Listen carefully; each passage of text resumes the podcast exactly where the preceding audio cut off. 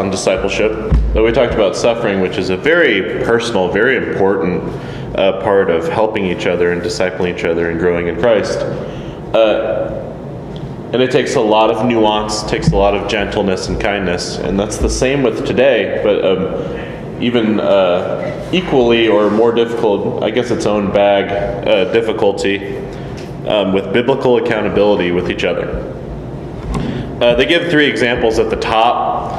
You can picture a Christian who's struggling with internet lust but is ashamed to talk about it. Or maybe a Christian who gets angry with their children. I had a friend like this, uh, but desires to stop that anger. Or a Christian who knows that they are in an aggressive career and that if they don't be careful, it will overtake their life. Uh, these are all super common, and they feed into this lie. And one of the greatest lies that Satan can give us is to think that as Christians we can go it alone, uh, that we can Han Solo our way through it, uh, that we can fight sin by our own agenda and by our own strength. Yet, one of the arguments uh, that we've been making about discipling is that we can't fight alone. Uh, the only the reason we're having this class is to be deliberate disciples of each other. That's the people in this room, because people who are coming to Sunday school are fairly committed, good people to be discipled by and to disciple.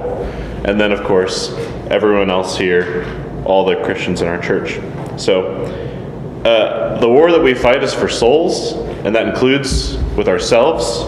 Uh, we fight, uh, we are in a war of life and death, and the battle cannot be won by yourself. Um, no one man armies here.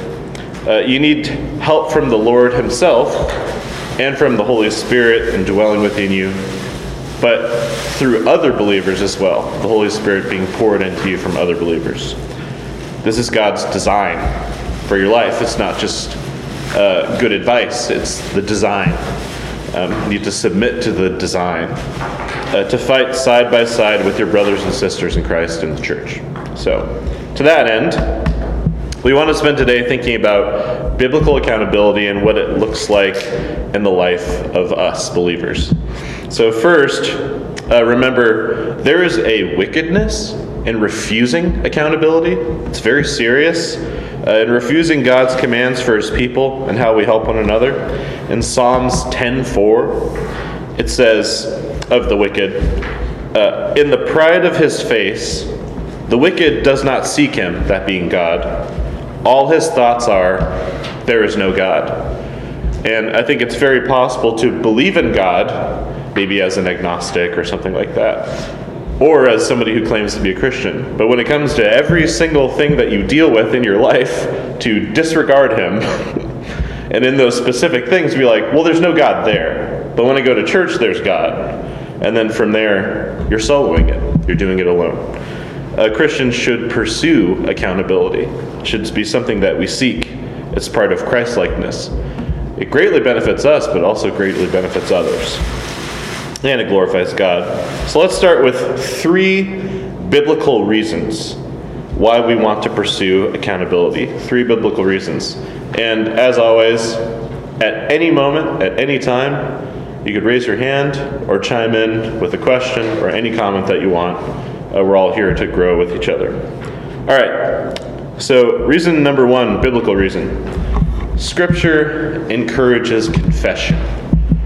So, 1 John 1 9 through 10, memory verse, says, If we confess our sins, he is faithful and just to forgive us of our sins and cleanse us from all unrighteousness. Forgive us and cleanse us. But also says, If we say we have not sinned, we make him a liar, and his word is not in us. So, confession is helpful because it relieves our burden of guilt and shame.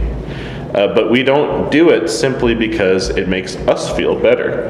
Uh, first and foremost, we confess our sin because the Bible directs us to, and in loving God, we obey God. Uh, confession of sin starts with God. David cries out to God, this is a great thing to measure yourself by, and to seek. He says, as you've, I'm sure you've heard before, against you, you only, have I sinned and done what is evil in your sight. That's from Psalm 51. 4. Uh, our sin as Christians is ultimately an offense before a holy God. We must run to God first before we reconcile with others. Uh, but it is also important to confess our sins to other believers, which I'm sure in our individualistic society sounds kind of scary.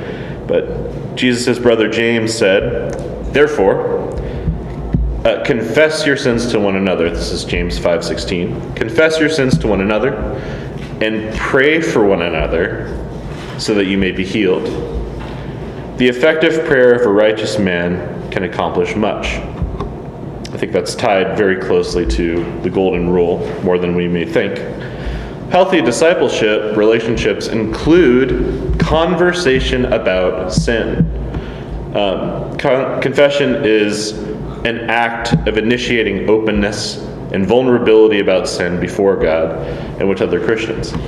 Think something to think about is when you're in church with your church family and you look around and I don't know if this might just be me the way I think, but this comes from being an introvert and being shy when I was young. But when I'm in a group and I look at all these people, am I thinking, okay, my secrets are safe? like, I'm fooling everyone. Because when I was shy, I had to basically pretend to be an extrovert until I was an extrovert. Had this constant thing of like, am I hiding? Nobody knows, okay. I feel like at church it should be openly free and, and loving. You should be able to look at people and be like, these people know about my sin, and that's a good thing because they're praying for me and they're they know that it's an enemy that can attack the entire church. um, that's more so, I think, the goal.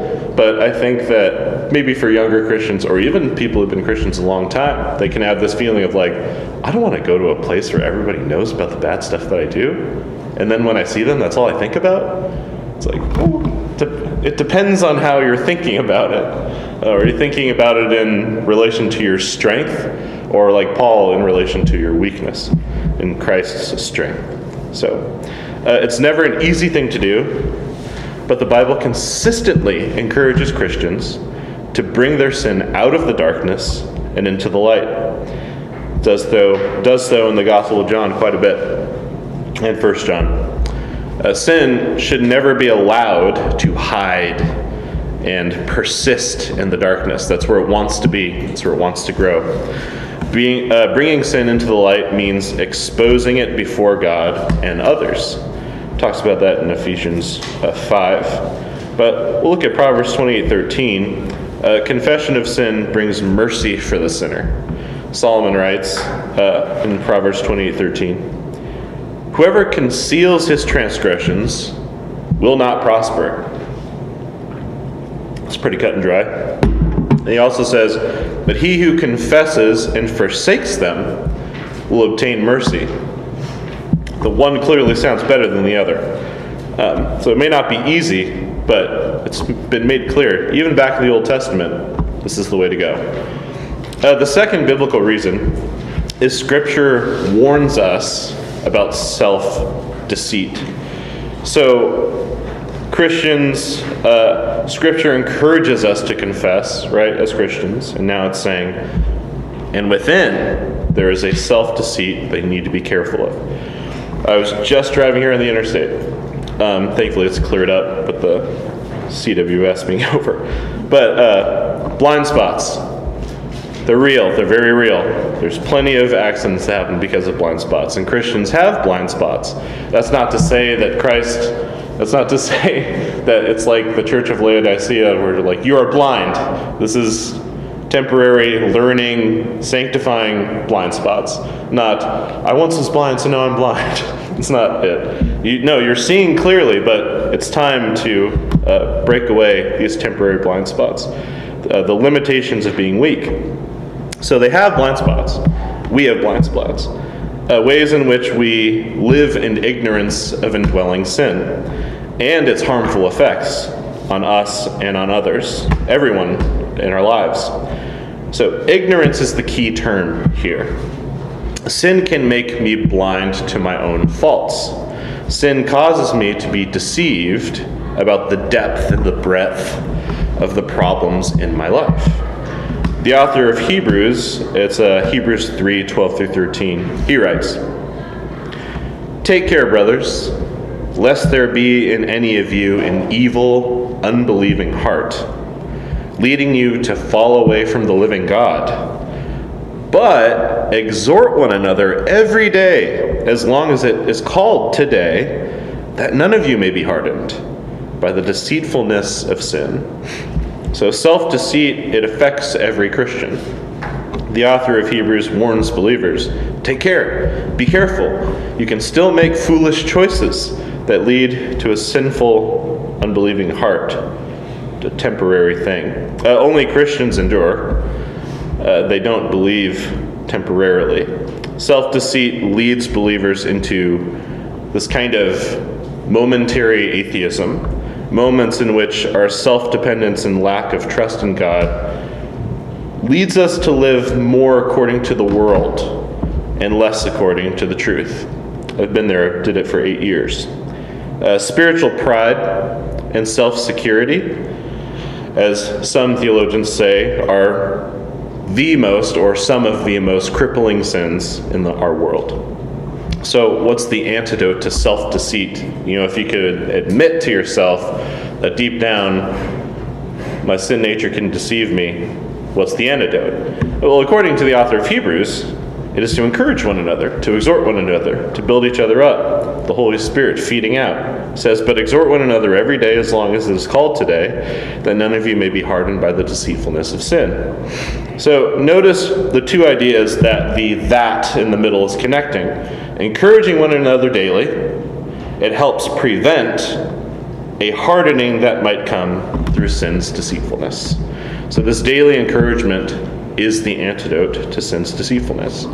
That's why, another reason again, why we're walking through this class. Um, when we were talking about starting this class, it was because we had come to a place where we felt like, especially the group that comes to Sunday school, I know a lot of them are on vacation today, but you guys had come to a healthy place where you really had a desire to love and take care of each other. It felt like a good point to be like, all right, let's really solidify this because we seem to have a group here. Um, and in doing that, knowing each other better and caring about each other, you can more so do this daily exhortation. Um, it helps prevent the hardening of each other's hearts, to encourage each other. Um, and obviously, this isn't some sort of worldly encouragement. This is encouragement to run the race, to continue down, to continue to. Uh, love all of the things that God is teaching you in your spiritual disciplines of reading the Word and praying and looking at the world and analyzing it with a God shaped uh, lens. Uh, the third reason, the third, biblical reason, Scripture encourages honesty about weakness. So we have a self deceit within, and we're also weak. We need to be really honest about that. So if you want to turn to 2 Corinthians 12, the amazing passage. This is where Paul, uh, God through Paul, really sets us free in a huge way. So, Paul is in the midst of a long section in Second Corinthians where he is defending his apostleship against false apostles that are invading the church. In chapter 11, right before, he talks about boasting and he says, this is uh, verse 18 and verse 30 of uh, 2 Corinthians 11. He says, Since many boast according to the flesh, I too will boast. And then in verse 30 he says, If I must boast, I will boast of the things that show my weakness. So, unlike the flesh, which boasts in its strength, Paul wants to focus on weakness. Why? Because he knows God works through our weakness. In 2 Corinthians 12 7, he talks about a thorn in the flesh that was tormenting him. Obviously, Paul was not specific about the problem, but whatever it is, Paul pleads with the Lord to take it away. in response, and I believe he pleads with him three times. In response, Christ says in verse 9, My grace is sufficient for you, for power is made perfect in weakness. Rather than taking the pain away, God provides grace for Paul to endure the trial. This is very consistent with the way that God operates in our world with uh, humans throughout uh, the Bible. Uh, God's power is shown through Paul's weakness. Paul's response in verses 9 and 10 is huge. And uh, I hope one day to respond like this on a regular basis. He says, Therefore, I will boast all the more gladly of my weaknesses. Uh, just the idea, it sounds so good. I want to get there so bad. Lord, please help us all to get there. Don't be, don't be too anxious. I want, I want it so bad. All right. All the more gladly of my weaknesses, so that the power of Christ may rest upon me. For the sake of Christ, then, I am content with weaknesses insults, hardships, persecutions, and calamities. For when I am weak, then I am strong. So, Paul will boast about his weakness because it is in weakness that Christ's power is evident. As God provides grace to go through a trial, you see what strength really is. In contrast to the world's thinking, where strength is a strength and weakness is a weakness, we can see God shows his power in the midst of our weakness. So, very appropriately, Paul concludes For when I am weak, then I am strong. Very, very easy one to remember. 2 Corinthians 12.10, For when I am weak, I am strong. What's up, Mary? So the power then is the grace to endure, right? The power is the grace to endure. Okay. Um, Yeah, yep, my grace is sufficient for you, for power is made perfect in weakness. Um, it's definitely His grace. Um Because um, here, you know, He's wanting this pain to be taken away, whatever it is. Knowing Paul must have been pretty difficult. Um, and yeah, so his response, My grace is sufficient for you for a power is made perfect in weakness. Yeah, I think your your answer. That's a really good. Just uh, uh, what's the word? Um, succinct answer. I think with the grace, it's all the stuff that comes with you know that grace as well. Um, the uh, the salvation, the sanctification, the knowing of Christ. It's like that whole other world that um, is there amongst the pain. Um, but yeah, it's uh, it's so easily summed up in His grace. Um, so we can ask ourselves, considering the way Paul is here, um, it's pretty hard to not ask yourself, how do I view my own weakness? Is it a source of shame or a reason to boast, as Paul did about the power of Christ. Um, in contrast to the world, which teaches us to project confidence and boast in our strengths, Paul encourages us as Christians to be honest about our weakness, because it is in our weakness that God shows his strength. And so it is within this that there is the great need for accountability. In God's great wisdom, he made us to live in community. That's why He gave us the church. In His great kindness, God put believers in the middle of covenant communities, and we have a good covenant here, where we can hear God's word and grow alongside each other, alongside other believers. Um, and now you might say, and um, I think I used to say this, even though it wasn't true. I would present this to trick people. Say, I get plenty of encouragement from fellowship at church and reading God's Word. I've been getting along just fine without accountability relationships. Um, and that's fine. I mean, if you want to think that way, go ahead, but it's very dangerous. Um, and it's kind of, it's tough. Like, it, it's just not uh, really adhering to some of the wisdom that God is giving you and really tapping in deep into the relationships that God has presented before you. That you didn't go find yourself, they were presented to you. You gonna say something, Mike? Well, I was just thinking. Oh, one second, him first. I'll go, uh, So I was just thinking, so it's talking about, talking about our weakness, and we're also talking about sin and, you know, the secret sins in the heart, and there's, there's a, a state, there's a state of where a Christian can be where it it's almost like it's not so much weakness, but it's, you know, deliberate hiding of sin. It's, it's sort of, um, sin, secret sins and stuff like that, Uh huh. where it's, I don't know, I don't, I don't think of that so much as weakness. I think of that as, well, rebellion and needing to be brought to the point. Yeah. But then there's a point. It probably fall more under the second biblical reason, self deceit.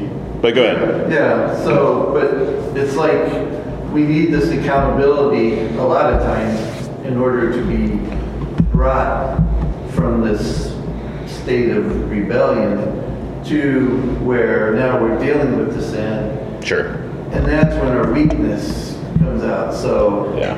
that's, uh, you know, some besetting sin, which is hard to, you know, hard to um, deal with, hard to sort of extricate ourselves from and Mhm. that kind of thing. So it's almost like part of this, purpose of discipleship and accountability is to sort of identify these besetting sins, particularly I think when I was a very young Christian it was so easy to hide. That was my habit, you know, hiding, hiding my sins. Where I needed to be sort of taught and brought to this point where now I'm, it's not hiding them, but it's dealing with them.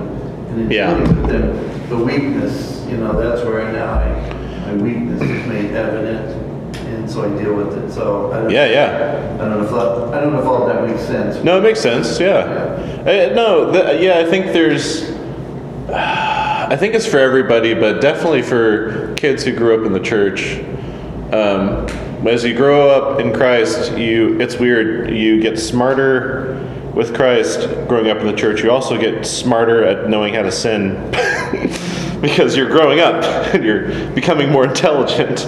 Um, but uh, God makes it clear to bring these things into the light. And I think that the rebellion that you're talking about, and I would say also the self deceit, is that, well, especially here in America, um, even in, just in our, our city, it's like, well, I- the most I'm going to get out of life is if I present something that's likable and easy to digest. And when I do that, people are going to be nicer to me and life's going to be better. So I, I- sometimes I don't even think like uh, it's definitely there's definitely like it's secret. I don't want anyone to know. I want to keep working on this thing so nobody knows so I can see where it goes. And I think there's also just like it's just this self it's so ignorant because I'm talking about myself, but there's this ignorance of like I don't even realize that I'm hiding these things from people because I'm just trying to get the most out of life by the way that I understand it instead of the way that God told me to understand it. Eventually you'll be unfulfilled. Yeah, or in, and your sin will find you out. Or for me, sin festered, and then it came to the point where it came to the surface, and it stayed on the surface for maybe two years. It was anger. It was down, down, down, and then it came, and then it took so long to get rid of it. I was so mean to so many people. Like it came and I couldn't get because I had grown it, so it stayed there. It's like uh, Kayla was talking about somebody with a, a sin problem. I think yesterday. It was amazing how much it sounds like a disease. Was just like I had a problem and I didn't know what it was, and then I identified it, and I was like, "Wow, I'm not. I don't have power over myself. The, the weakness, right? It's like I need. I need to die. I need the antidote to this. It's diagnosed. I'm weak. so,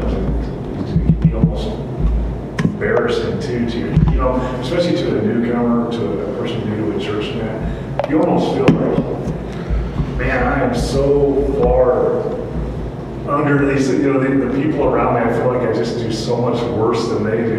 Oh my gosh. No, seriously. No, no, I, I know. So I You tend to hide it, you know, because you're, man, I, these people just got it together, and I feel like I just don't. You know, I mm-hmm. think, I think it's why it's important for, for people to talk amongst each other about, because it, it brings it out, and you start realizing, wow, they've got the same problems I do. Yeah. You know, they, they deal with the same sin that I do Mm-hmm. every day, you know, and I think it's important to bring that out and make, make people more comfortable with admitting their sin and confessing their sin. Mm-hmm It's so heavily confront. It's so uh, I'll say not heavily, perfectly confronted in the church.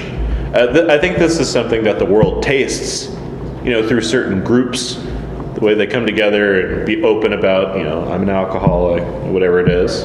I mean, all all power to trying to be better, sure, but it's in the church that it's presented like this is this is sin. like that's very serious. That's a word that is dropping out of the culture, but it is the best way to define it. This is sin. This is deep down. I am I am wrong. I have a problem. It's not good. Um, so And we all have, I mean, each of us have different propensities for different sins, but Sure. yeah, for sure. Dealing no matter how mature, know, how long you've been a Christian. Yeah. A sin is really, really serious business. Um, and it affects our lives.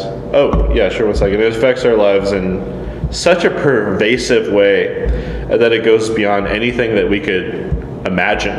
Um, and based off of just the three scriptural reasons we looked at, uh, my contention is that accountability is not just advisable, but a necessary part of your Christian growth. We need each other, brothers and sisters in Christ, to stand alongside and help us to see the many ways that sin hurts us. We talked about this in the class about uh, why discipleship in the local church is such a great model. It's because you have so many different people that you can trust, or that you should trust with Holy Spirit, and they should be trustworthy. So many people looking at you from so many different angles. And it's it's great. You have all of this like totally loving, totally helpful. Um, I hate to use the word, but criticism, I guess. But it's more so helping you go in the right direction instead of just latching on to one person, being like, "That person likes me, so I'm good." It's like, nope, everybody. uh, in James five nineteen through twenty, it says, "My brothers, if anyone among you wanders from the truth and someone brings him back, let him know that whoever brings back a sinner from his wandering will save his soul from death and will cover a multitude of sins." What are you gonna say? Well, there's sort of a natural tendency of people, in other words, our good deeds or virtues to magnify them minimize our sins and Yeah. other things, especially when the world or your friends sort of approve of it. Yeah. So in other words, in a way, you feel you're in the same boat with everybody else. Definitely. And it can't be that bad seeing everybody else is doing it. Definitely. I think we, uh, this is something that um, Davey taught me through discipling me one on one. But it's very clearly in the Bible. I just missed it for so long. I was so Pharisaical. But uh, it's, uh, it's not a transactional relationship. That's not it. You don't have a transactional relationship with God, and you don't have a transactional relationship with each other. you just don't. But I think when you come into a church for the first time, or I guess in my case, for many, many years, but you don't really know what church is, you're just sitting there. Um, being benefited by the scripture because your parents want you to be there, but you don't understand it. Um, you can have this thing of like, I have, this is, I'm transacting with people. Like, I have to do things that, like I said before, do things that are good so I get good back. And if I mess that up, that's not good. Um, and that's just not, that's not the, uh, the Christian light, the, the Christian culture that we're supposed to be shining in our culture. It's supposed to be different here. It's supposed to be when people come in, it's different, and they know it's different. And that transactional part that needs to be destroyed, um, needs to be dropped into the bottom of the deepest ocean. Just be open and free. Uh, it always bums me out when talk about how being a Christian is the most is the most freedom you can have, and I hear from a Christian, I don't know what that means. I'm like, all right, let's talk about this. it really is. Um, so now for the for the rest of the class, we're going to look at um, seven ways, seven or sorry, nine, uh, nine general principles. Um, these are kind of applications uh, that can help when having guidelines for an accountability relationship. Um, so, to make your accountability relationships effective, um, there are nine things that, could really help. Obviously, as with most of these classes, it's not an exhaustive list, it's just what we got. And if you have anything yourself, please, for discipleship's sake, speak up, bring it up. All right. So, firstly, asking good questions. This is insanely helpful. So, in the Bible, uh, we learn that in order to really understand another person, we have to ask good questions. I think if you look through the gospel, Christ asks a ton of good questions. One second. As Solomon writes in Proverbs 25, 20, verse 5, um, the purpose in a man's heart is like deep water, but a man of understanding will draw it out. Well, that's convicting. Uh, to get at the sin, someone has to ask you good questions. And what were you going to say, Henry? Well, sometimes, you know, what is a good question? Exactly. And of course, to the everyone else, it might be just trivial, but to the person asking the question, hey, it's something I don't understand or Mm-hmm. some confusion about. So it might be a good question for the guy asking it, but everybody else, it's And you- stupid even. Oh yeah, and, and you bring up a cons- like a consistent truth that I think all of us together have been discovering in this class. That like probably one of the most consistent truths, if there's anything that you take from this class, maybe for the rest of your life, is that every disciple is different. and the Bible doesn't change. I'm not saying to change that because out there they're like everyone's different, so change everything. No, everyone's different. So let's get this to everybody differently, but not lose what it says, right? And that's a great example. I can ask a question that's very general, and for them to be like, I don't even know how to answer that. That's so general. I could ask a question that's super specific. They'd be like, that is let's keep it light here. it's like you just, you know, you have to, but you have to be willing to take that chance and uh, to adjust. And maybe, maybe for um, some people, I don't know. I think a lot of the uh, more seasoned folks in here are really good at this stuff. But I think for some people, especially with the generation coming after us, I think the social stuff is terrifying. Especially getting into somebody else, like asking them questions. I think it's kind of scary. There's all this uh, stuff about maybe making somebody f- feel an emotion, and that's like a crime to make them feel. It's kind of scary. But um, Then you got your level of understanding of the subject too. Sure. Yeah. Um, but regardless, like, still have to be willing to ask the questions and dig in. Um, you might not have a super great time the first time or the first five times, but need to ask. And uh, some good questions are heart penetrating questions. So there are questions that go beyond the superficial elements of life, the small talk, uh, and draws out the sin that sits in the deepest recesses of the heart, like Mike was talking about, deep down. So consider an example of a Christian who struggles with lying. If you start by asking fact finding questions to understand the circumstances that surround the sin. So, like, when did this problem start? Wh- What's the inception of the problem? Um, how often do you lie to others? How often is this happening, right? What situation are you more likely to do this, to speak a lie? But to go even deeper, you have to ask more penetrating questions. Like, what are you trying to cover up by lying? it's not easy, but it's good. What self centered motives make you lie to others? Or what, what are you going to gain out of this? Like, what's the payoff for lying? And do you really think it's worth it? Like, you're doing this, we do things, and we kind of see down the road where the goal is. What's the goal? Where's this going to go? Do you, do, you, do you have that feeling of doom? Because if you do, it's very likely you're on, you know, this is the track of sin here. One second. How do you plan to give an account to God when you have to explain your lying habits? Habits being the important word. It's not easy. What were you going to say? And number one, they have to say yes to, are you willing to go there with me? Oh, what do you mean? Yeah. Wait, what do you mean? You would say, are you willing to talk about this thing with me? Oh, yeah. Because if they say no to that, then what do you do? Yeah. Is it, can we talk about this? Yeah. No. Are you sure? Yeah. like, because I love you. Like, Lying to me. I really, really love you.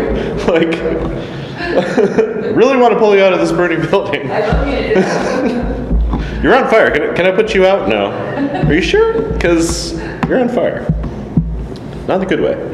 Uh, second, don't be scared to confront. Um, so, when you see sin in someone else's life, are you bold enough to confront it? Proverbs 26, 4 through 5 says, Answer not a fool according to his folly, lest you be. Sorry, this is a very confusing proverb. Answer not a fool according to his folly, lest you be like him yourself.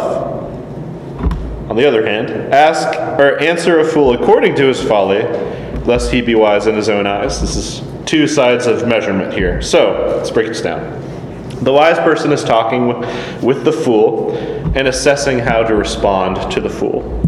He must not answer a fool's foolish comment with his own foolish comment, or else he will just end up like the fool, meeting him on his own foolish ground. It's verse 4. But verse 5 On the other hand, the wise man must not answer the fool in such a way as to confirm the fool's delusion that he is actually wise. So if he comes down to his level, then he's just, just going to be a bunch of foolish talk. But if he's too far back, he's not going to change anything. he's just going to sound like he's affirming everything that the fool believes. Uh, no, sorry, that's uh, Proverbs 26, 4 through 5. So the wise person sees how the fool is deceiving himself and seeks to save him from further self deception. And the way to avoid this is to ask questions, to really get to know the person instead of, you know, like, well, I'll just imitate for a sec and see what happens. Oh, that didn't go well. Or I'll just keep my distance but kind of act like I care. That's not going to work either. Um, one, sure. Just real quick, I, I, I think maybe this is what you were alluding to, but this, I think you have to sort of, first of all, base this on some of the things we were talking about, other, is that relationship is important. These aren't things we would say to the guy that just walks through the door Sure. and stuff like that. Or the guy that we just met, you know, maybe last week and stuff. I mean, these are things that once you've developed a discipling kind of relationship, hmm now you're delving into these things, so. Yeah. And I think that's maybe important to keep in mind. I mean, I think as a general rule, you're definitely right. But I still do think it does come down to the individual. There are people who I've dealt with that have come in and they're like hurting. and so it's just like, what's going on? You do some groundwork, but within five minutes, you're like, what do you need? And they just, bleh. yeah, okay. Yeah. But as a general rule, yeah. I mean, these are relationships. Yeah. Yeah. It's individual, yeah. hmm And we see that with Christ in the gospel. He'll be like, "Come follow me," but then you see these things of like, and they sat for two days, like hanging out, and then before they went to this other place. So definitely, thank you for that. Uh, one commentator writes that uh, the wise person must expose the fool's distortions to serve his own interests at the expense of the community, and must not silently accept it and thereby contribute to establishing his topsy turvy world against the rule of God. It's really helping expose like this problem within you is not just anti-God. It's anti. It's like the opposite of the um, golden rule. It's against God. It's against others, and it hurts yourself as well. Uh, Proverbs 24 6 shows how another person's vantage point is valuable in deconstructing inaccurate views of ourselves. That's a great phrase inaccurate views of ourselves. Uh, because the fool has convinced himself that he is wise, he needs the wise person's help to see his own folly. I think we're good on time. Three, the third one be honest. So, there are a few things better in this life than an honest answer from a friend, or you could say a kiss on the lips from a spouse. And you can see this in Solomon's uh, Proverbs 24 26. He says, Whoever gives an honest answer kisses the lips. Uh, Solomon considers an honest answer to be just as wonderful as a kiss. Honest answers are crucial, or else accountability does not work. Uh, you can only care for another person to the extent that the person is willing to be forthright with his life. If you're playing Monopoly and one of the person is slowly, sleight of hand, taking the money or putting their hotels on things and be like, was that there before? It's like, yeah, man. Uh, the game is going to be terrible. Uh, no, you have to be honest for things to actually work in some sort of structure. That includes relationships. So, what benefits do you reap from honesty? Well, honesty helps others to see your heart, to know your motives, to assess when you are, um, to assess your blind spots, and to see where you need the most help. Uh, without honesty, mutual trust can never be built, and without trust, discipling will not prosper. Um, it's helpful to see this, uh, I guess, in a certain way, you could say that because God is a great physician and the Holy Spirit is in your fellow brothers and sisters, when you're coming to church with a problem, you can kind of see yourself, like we said, maybe somebody on fire or somebody with a disease, and these people are here to help. and if they come up like, How can I help you? I'm here. And you're like, uh, Nothing. Just stub my toe. Like, I don't know. You would never, I don't think you would ever do that with a paramedic coming to save your life. I think you would lie to him. But that's, and I, you know, that illustration, it's the way that we should probably more so lean. We should more think that way you know, this is saving my life. Um, being honest isn't destroying my idea of what my life should be. Being honest is saving my life, getting me face to face with God, um, staying faithful. Uh, without honesty, mutual trust can never be built. And without trust, discipling will never prosper. So we need to be honest with each other, and in the environment of righteous trust and love, we need to be open with each other. You got the part with uh, Christ telling Peter, Get behind me, Satan. I don't think he's just trying to like spike him. He's being honest with him, really honest. Uh, and he knows Peter. I think that's I think that's a very personal way that he addressed Peter because he knows Peter. He knows how excited Peter is. It's like, get behind me, Satan. Uh, number four, be vulnerable. All right, I think this one's tough. So, accountability just does not work if you're not willing to be open, to be vulnerable. Admittedly, this is hard because it is incredibly uncomfortable having other people getting into you, your stuff uh, looking at your sin and messing, as we would say, messing with your life. Uh, for accountability to work, you've got to let yourself be known to others. Even though Paul had rebuked the Corinthians for their sin, he had not stopped speaking frankly with them and being open with them. This is uh, referencing 2 Corinthians 6:11. He writes, "We have spoken freely to you, Corinthians, our heart is wide open. Uh, yet uh, he had to chastise them because they had grown cold towards him and had closed their hearts. This is 2 Corinthians 6 12 and 13. You are not restricted by us, but you are restricted in your own affections. In return, I speak as to children, widen your hearts also. For accountability to work, you also have to let others be intrusive. And intrusive has a really bad connotation in our culture, but I use the word deliberately. That's our plan is to be deliberate disciples. It means you need to let people see beyond the superficial and see some of the deeper matters of your heart. Pride and selfishness, pain and suffering, fear of man, all those things. And you need to let people speak in those areas. Again, I think that's a tough one, so I'm going to say it again. You need to let people speak in those areas. I know that idea is like very scary. Oh, I'm going to talk about my pride and selfishness and let other people talk about it in front of me. yes, very much so. It will help. Um, just like you'd let a doctor talk about your disease. Um, even when you don't want to hear advice, because it could possibly mess up your own plans, you should let them speak. Doing so could save your life. And then this piggybacks off of that. I'll stop for questions in a sec, but this uh, just goes so well with the other. Number five is be gracious. So consider this example a Christian husband shares his desire to get straightforward feedback from his wife. He asks her to be honest about his faults. So she takes him at his word and shares some of her struggles with his inconsistent behavior.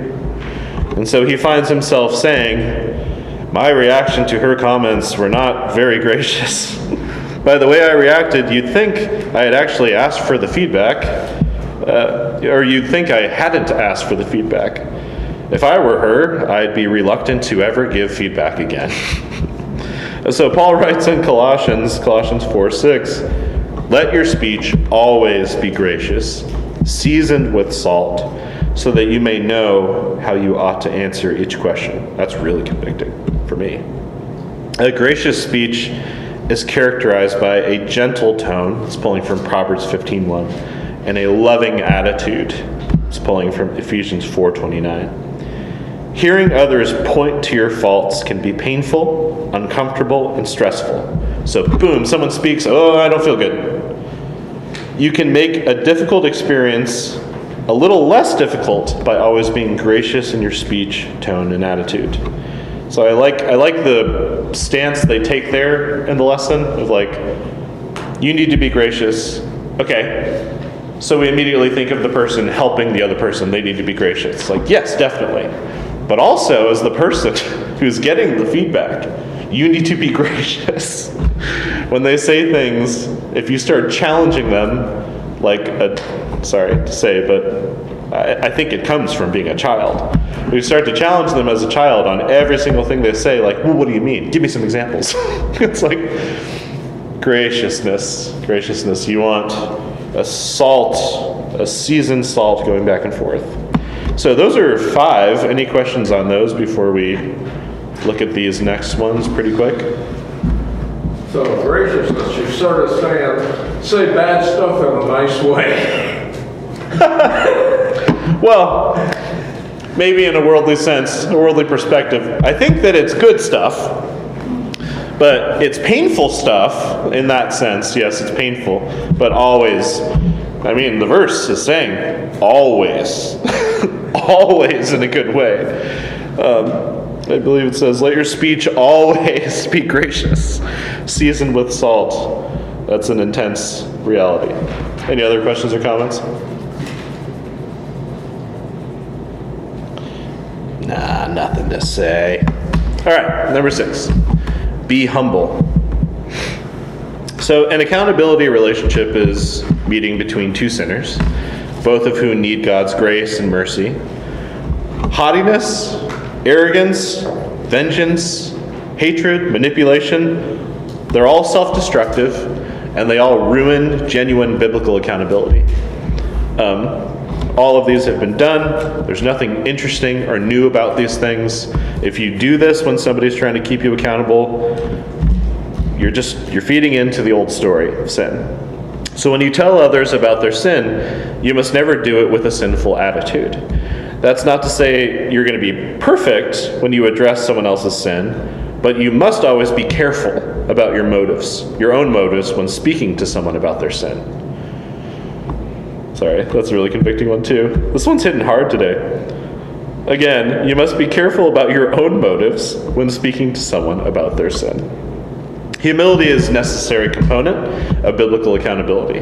Humility levels the playing field and says to the other person, I am a sinner, just as desperately in need of God's grace. This is an incredible thing to see through. Uh, I have a friend who does this with his kids. It's a very difficult thing to balance the authority, but also leveling the playing field, looking at his kid and being like, I'm a sinner too. but they respond so greatly to it. But uh, so humility encourages the listener to have an open heart and open ears to what you might say. No one wants to listen to an arrogant person, uh, but to a humble person, many will be willing to listen. Practically, one way to do this is by transparency. Uh, let them see your struggles. Um, I think Jason was talking about in one class, maybe before you dive in, this is more about biblical reading, but he was saying maybe more before you just dive in and start asking them questions, maybe you should just start talking about where you're at and then kind of like ease your way in. That's one method. I think asking questions is also a great method. Uh, seven, be encouraging. This is Acts 15:32. Uh, this is talking about some of the uh, disciples here in Acts. Um, and Judas and Silas, who were, who were themselves prophets, encouraged and strengthened the brothers with many words. So, encouragement is an important part of accountability. An honest pursuit of diagnosing sin can lead to, to discouragement. So be careful because you can overwhelm a, per- a person with uh, his or her sin. It's not an easy thing to look at. But wisdom, prayer, and guidance from others can help us to understand when to speak up about sin and how often to speak up about it. Too much too soon can be overwhelming, too little too infrequently can lead to superficial accountability. As a discipler, you need to be wise about how you help someone see their own sin. Consider things like how much can this person handle? Again, every person's different. Really take that away from this class. Do they have ears to hear for what I need to tell them? Uh, what encouraging signs of spiritual growth have I seen in them? And have I encouraged them with this information? It's always helpful. Did that go well? No. or yes. You know, even though I feel weird, it did go well, so let's try that again next time. A relentless pursuit of diagnosing sin without any mercy leads a person to hopeless Christianity. A relentless pursuit of diagnosing sin with an abundance of love and encouragement that leads to Christ likeness. Uh, eight, be available. Uh, Galatians 6:10 says, so then, as we have opportunity, let us do good to everyone, and especially to those who are of the household of faith. If you don't have time, don't let your compassionate heart, no matter how good your um, intentions might be, don't let your compassionate heart say yes to someone who needs help. Accountability involves a consistent, ideally, maybe weekly, commitment meeting too infrequently can be a problem and occurs in the church all the time. If you don't have time for someone, you do them no good by saying yes if they ask for help. Only say yes if you realistically have the time in your schedule. Accountability and discipleship will be defeated without consistency. I think a lot of times these little practical things of like, I don't have time. A lot of times it's just God's sovereignty being like, you don't have time because this person has time, and I'm going to develop something there. Um, again, I really think, I don't know, I keep coming back to it, but I think the doctor illustration is helpful. I'm not going to be like, all right, come see me again. I might be here, I might not. uh, to help you, patient. it's just not very good. And nine, uh, the foundation, the core of all, be word centered. And here we come to the famous memory verse that we should have Hebrews 4 12 through 13. Verse says, For the word of God is living and active, yes, sharper than any two edged sword, piercing to the division of soul and of spirit, of joints and of marrow, and discerning the thoughts and intentions of the heart. That sounds good. And no creature is hidden from his sight, but all are naked and exposed to the eyes of him to whom we must give account. So there is a danger of limiting discipling relationships to accountability only. Um, that's actually something, I won't go into detail, but that's something we actually saw in this church before we got here. Uh, some people get together and spend the majority of their time talking about their sin struggles. I use the term sin fest. It's like a sin fest. um, sorry, that might be too mean. That's just how I see it. Um, uh, while we are obviously supportive of Christians, talking about sin, we must be. This is where they should. We do not want this to be the only thing that characterizes their relationship and our relationship with each other. Accountability relationships should always be word centered, truth centered. Even in situations where significant sin needs to be discussed, it's important as Christians to frequently and quickly bring the conversation back to God's Word. Um, uh, makes me think of like those uh, you're standing on those rafts with like those things that you hit each other with. You're on the raft out in the lake, and you're like, whoa, you know, like if you guys start going off, the whole thing you're just gonna fall over into the water, and then you have to get back on. It's not easy. Stay on the Word of God. Stay on the foundation. I'm not saying the Word of God is an unbalanced raft. It's it's you know it's rock. So don't quote me on that. Um, our sin distorts our ability to see life properly. God's Word helps to correct our faulty vision and to see sin for what it really is a stumbling block to our relationships with God and others. Any more questions and comments before I summarize?